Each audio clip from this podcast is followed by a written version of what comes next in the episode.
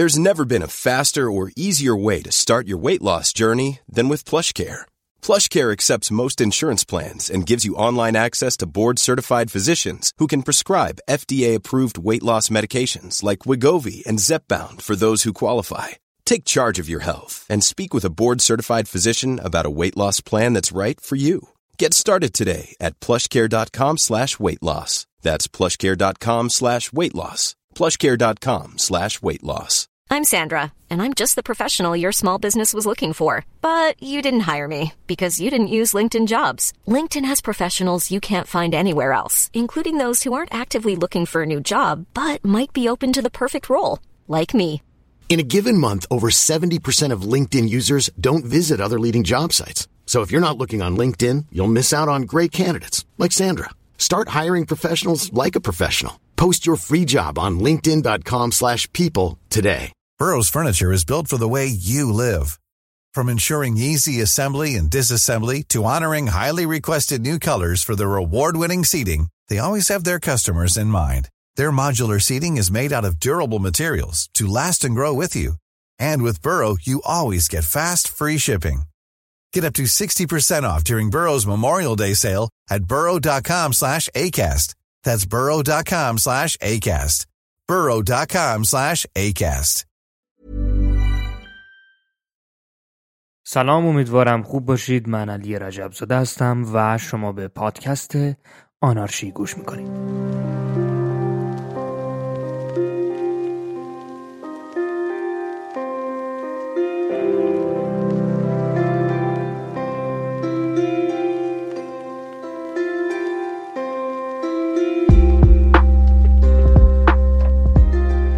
ما در فصل 4 پادکست آنارشی راجع به تاریخ سیاست خارجی و روابط خارجی ایران صحبت می‌کنیم. سعی می‌کنیم کم کم توی اپیزودهای کوتاه جلو بریم و ببینیم که چه بر تاریخ روابط خارجی کشور ما گذشته. فقط یه نکته رو درباره فصل‌های پادکست آنارشی بگم که ما خیلی فصل هامون به ترتیب نیستن، یعنی اینجوری نیست که فصل 1 رو تمام کرده باشیم بعد بریم فصل 2 رو تمام کنیم بریم فصل 3 و اینها. فصل 4 پادکست داره ادامه پیدا میکنه. فصل 5 پادکست که در اون درباره سیاست خارجی فعلی ایران، مسائل مربوط به سیاست خارجی صحبت میکنیم با کارشناسان، ادامه داره و فصل 6 هم اخیراً شروع شده. فصل 1 هم برای خودش یک ماجرایی داره که ممکنه تا سالها اصلاً اینها ادامه داشته باشن و هیچ وقت هم تمام نشن و به پایان نرسن. خب توی اپیزود قبلی ما از این گفتیم که وضعیت ایران تا دوران صفویه چطور بود. گفتیم که با دوران صفویه چه اتفاقی در ایران افتاد، یعنی وحدت و یکپارچگی سرزمینی بازیابی شد و مذهب شیعه به عنوان مذهب رسمی اعلام شد. از این دوران صفویه هست که کم کم روابط خارجی ایران شکل تازه‌ای به خودش میگیره و خیلی جدی‌تر دنبال میشه. توی این اپیزود میخوایم یکم از اولین ارتباطات ایرانی‌ها با اروپایی‌ها در تاریخ صحبت بکنیم. اینکه چی شد اصلاً اروپایی‌ها سراغ ایران اومدن تا دوران صفویه که این رابطه خورده رابطه جدی‌تری میشه و یکم هم قراره درباره کارهایی که شاه اسماعیل انجام داد و چگونگی یک پارچه کردن مملکت صحبت بکنیم. حمله مغول‌ها اگرچه ویرانگر بود و پر از وقایع تلخ، ولی خالی از فایده هم نبود. البته حالا شاید این بستگی داشته باشه که فایده رو چی در نظر بگیریم، ولی اگه نخوایم خیلی سختگیری کنیم میتونیم بگیم که یه سری فوایدی هم برای ایران دست کم داشت.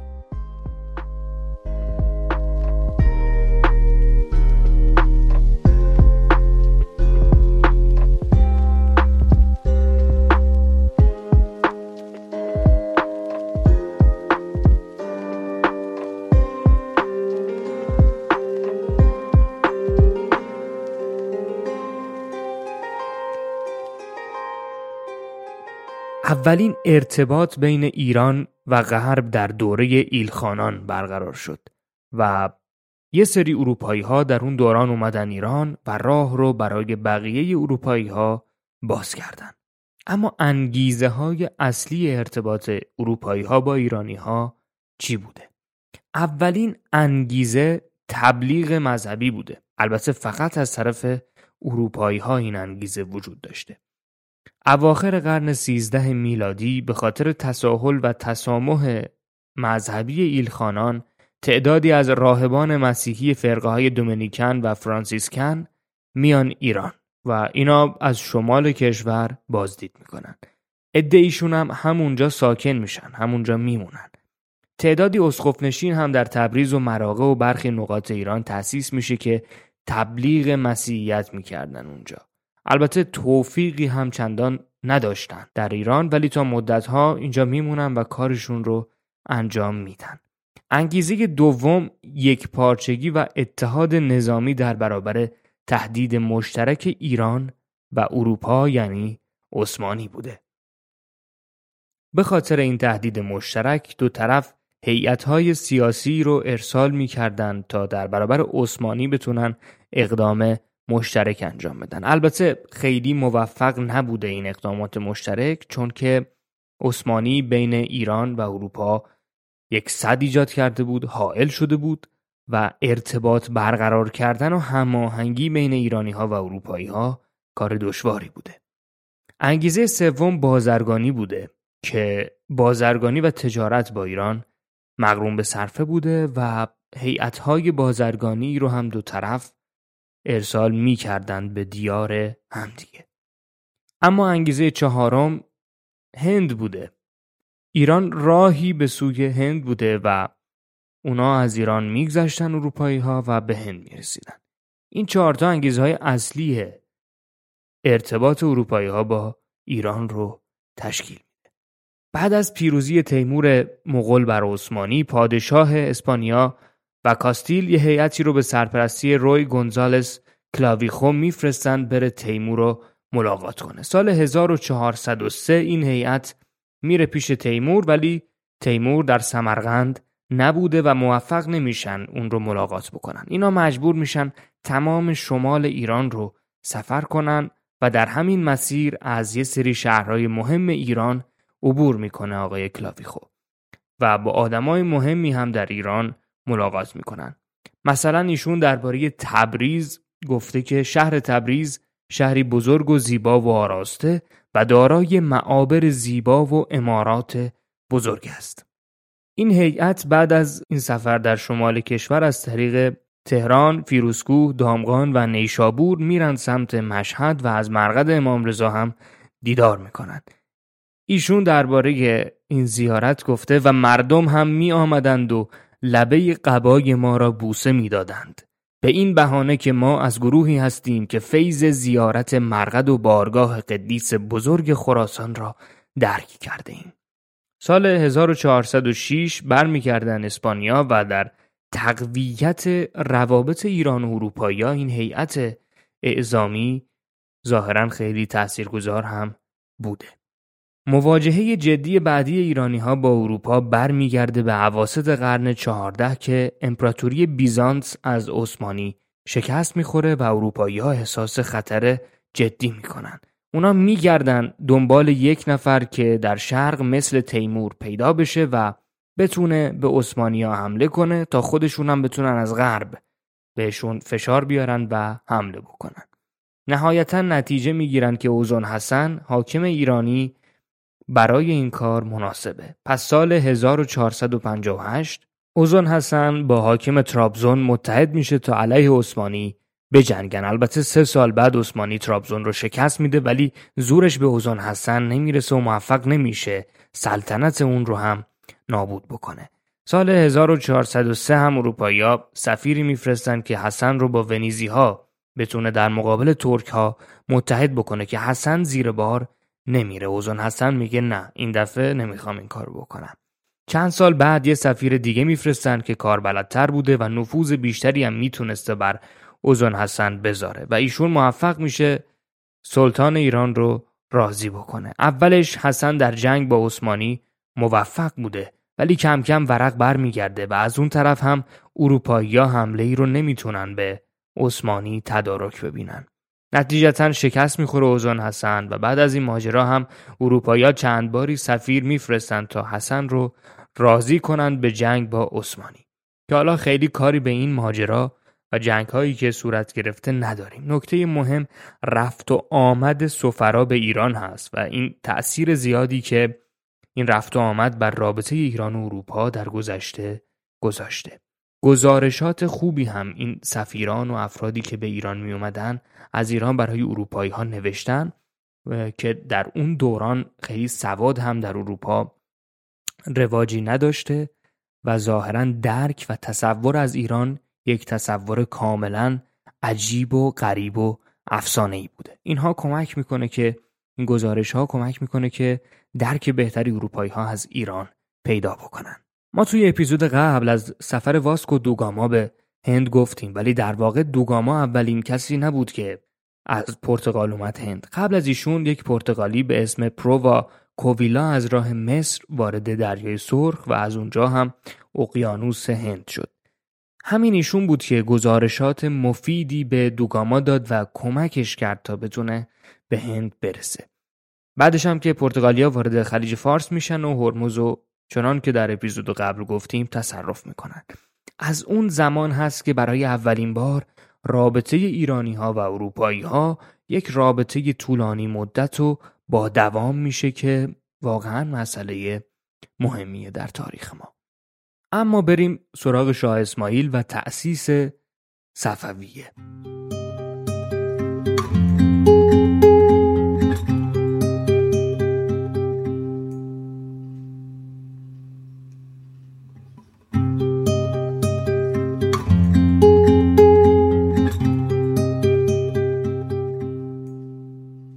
اسماعیل از سمت پدر نواده شیخ صفی الدین اردبیلی صوفی بزرگ بود و از جانب مادر هم نوه همین آقای اوزن حسن که ازش صحبت کردیم. پدرشون هم رهبر شیعیان بوده. اسماعیل وقتی 1 سالش بوده پدرش رو سلطان یعقوب آقویونلو میکشه و اینا رو هم تبعید میکنن به فارس. بعد از مرگ سلطان یعقوب هرج و مرجی کشور رو فرا میگیره و اسماعیل و برادرانش از همین فضا استفاده میکنن و مخفیانه عازم گیلان میشن و اونجا حاکم لاهیجان بهشون پناه میده. حاکم لاهیجان علاقه به شیعیان داشته و به اسماعیل پناه میده. همونجاست که عده‌ای از شیعیان دور اسماعیل جمع میشن و کم کم تعدادشون هم زیاد میشه. اسماعیل و پیروانش میرن سمت اردبیل که حاکم اردبیل میگه من دنبال دردسر نمیگردم و اینا رو بیرون میکنه. بعدن با 9 تا قبیله ترک بیعت میکنه و سال 1500 ارتش قزلباش رو تأسیس و ادعای استقلال هم میکنه.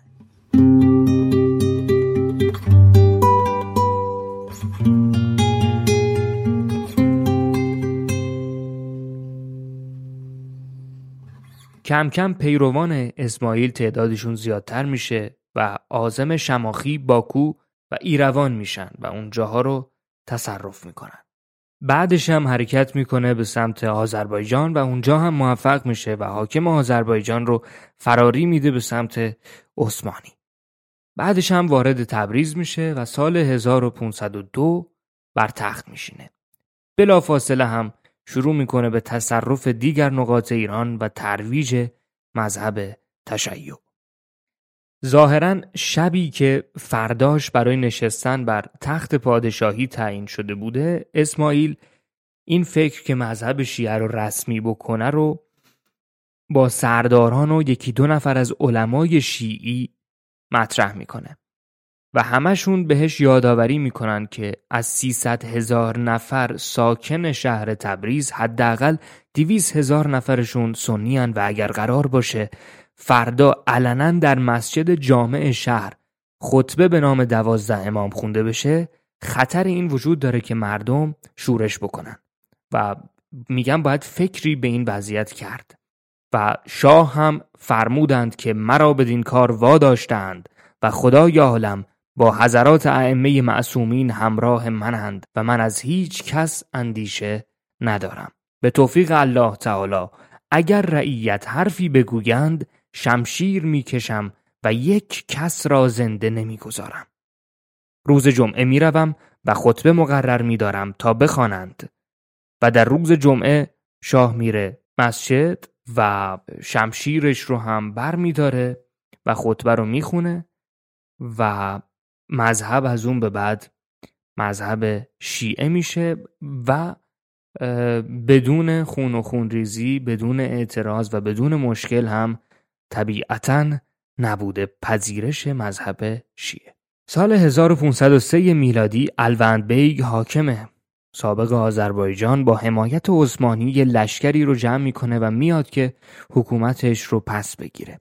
در همدان شاه اسماعیل اون رو شکست میده. همدان از سرحدات مرزی بسیار مهم ایران بوده که عثمانی همواره بهش حمله میکرده، ولی ظاهراً بجز ناحیه‌ای در جنوب همدان هیچ وقت عثمانی نمیتونه یک حکومت طولانی مدتی رو در همدان تشکیل بده. پاییز همون سال اصفهان و فارس و عراق رو هم تصرف میکنه. تا سال 1506 هم یزد، کرمان، کاشان، سمنان و استراباد توسط شاه اسماعیل فتح میشن. سال 1507 میره سمت کردستان و اون ناحیه رو هم مطیع خودش میکنه. وقتی میره سمت کردستان و در واقع غرب کشور رو داره تسخیر میکنه شاه اسماعیل، برای اینکه لشکرکشیش به نواحی جنوب شرقی عثمانی باعث احساس خطر و نگرانی ترک ها و البته مصری ها نشه، سفیر میفرسته و بهشون اطمینان میده که فقط میخواد سرحدات مرزی ایران رو تثبیت بکنه. بعدتر هم موفق میشه کربلا و نجف رو به ایران پیوند بزنه و از اونجا هم میره سراغ بغداد و به عبارتی تا سال 1509 تمام بین النهرین در اختیار ایران بود و اونجا هم مذهب رسمی تشیع شد. در شرق کشور هم حاکم هرات فوت میکنه و بعد از مرگش شاه اسماعیل به راحتی میره خراسان رو هم میگیره و نهایتاً سال 1513 هست که وحدت و یکپارچگی سرزمینی ایران تمام و کمال برمیگرده.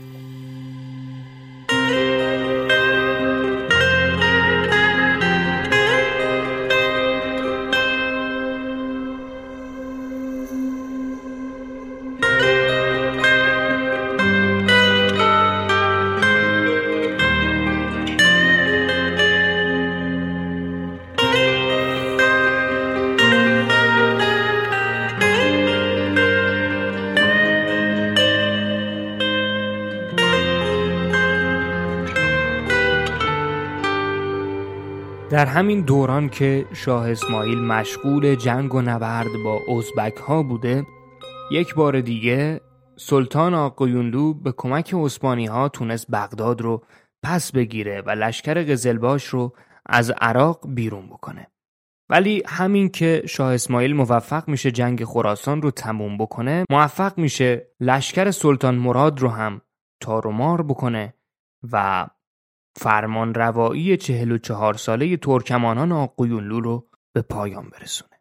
اگرچه ما گفتیم شاه اسماعیل موفق شد به راحتی خراسان رو فتح بکنه، وضعیت در شرق کشور به همین سادگی و آسونی باقی نموند.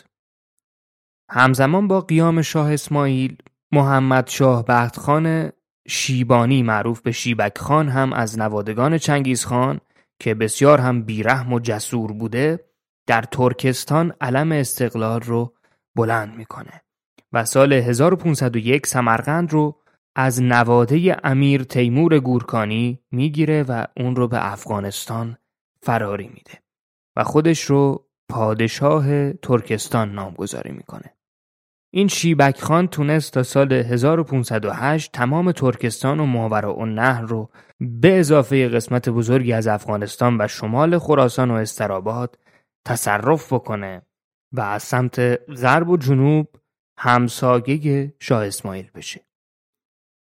شیبک خان اهل سنت بوده، بسیار هم متعصب بوده و شیعیان رو دشمن خودش میدونسته. نتیجتاً با شاه اسماعیل دشمنی خیلی جدی داشتن و سال 1509 یک سپاه عظیمی رو از راه کویر این شیبک خان به کرمان میفرسته و ایالت کرمان رو غارت میکنه. در اون موقع شاه اسماعیل درگیر جنگ در شیروان بوده و یک سفیری رو ارسال میکنه به سمت شیبک خان و یک نامه دوستانه‌ای به شیبک خان میده و میگه که بیا دشمنی رو رها بکن. ولی خان ازبک جواب اسماعیل رو با عبارات زشت و توهین‌آمیز میده و به طعنه میگه چون قصد زیارت مکه رو داره میخواد قلمرو سلطنت شاه اسماعیل رو تصرف بکنه و از اون راه به زیارت خانه خدا بره. شاه اسماعیل هم در جوابش مینویسه اتفاقاً منم قصد زیارت مشهد دارم و مجبورم خراسان رو تصرف بکنم. بعد از این صحبت‌ها شاه اسماعیل در بهار سال 1510 سپاهی رو جمع میکنه و از آذربایجان به سمت خراسان میره.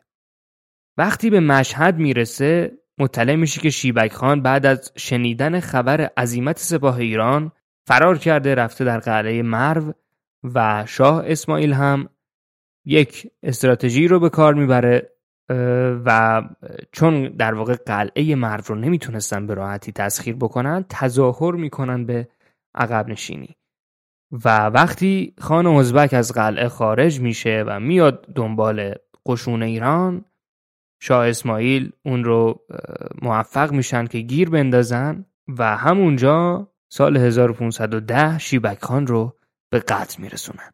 با مرگ شیبک خان تمام خراسان و هرات و قندهار و مرو تا رود جیهون به دست شاه اسماعیل میفته و مذهب شیعه رو هم شاه اسماعیل در ولایاتی که گفتیم مذهب رسمی اعلام میکنه. بعد از مرگ شیبک خان پسرش محمد در سمرقند جانشین پدر میشه و سفیری رو پیش شاه اسماعیل میفرسته و میگه که بیایید صلح بکنیم. شاه اسماعیل هم با این خواسته محمد موافقت میکنه و از خراسان برمیگرده به سمت آذربایجان. ولی بعد از مدتی دوباره امیران ازبک به سمت خراسان حمله میکنن و شاه اسماعیل دیگه اون زمان درگیر تجاوز عثمانی ها در غرب شده بود و نمیتونست عکس العملی هم نشون بده. این تجاوز و تاخت و تازها تا زمان مرگ شاه اسماعیل و جانشینی طهماسب اول ادامه پیدا میکنه. این روابط ایران و ازبک ها در اوایل دوران صفویه بود. حالا توی اپیزود بعدی درباره روابط ایران با عثمانی و البته پرتغالی ها صحبت خواهیم کرد. خیلی ممنونم که با ما همراه بودید. خوشحال میشم اگر نقد یا نظری داشتید در قسمت کامنت کس باکس یا در پیج اینستاگرام پادکست آنارشی به ما منتقل بکنید و اگر محتوای پادکست رو دوست داشتید به دوستانتون همون رو معرفی بکنید. خیلی مراقب خودتون باشید. فعلا خدا نگهدار.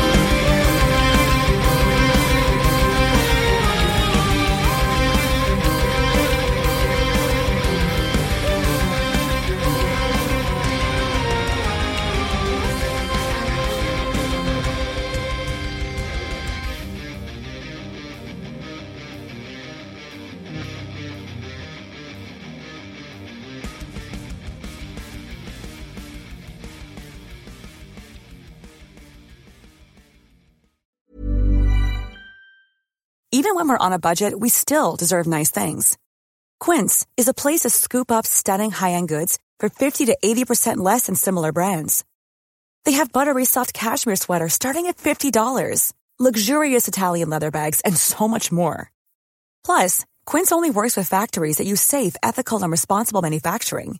Get the high-end goods you'll love without the high price tag with Quince. Go to quince.com/style for free shipping and 365-day returns. Even when we're on a budget, we still deserve nice things.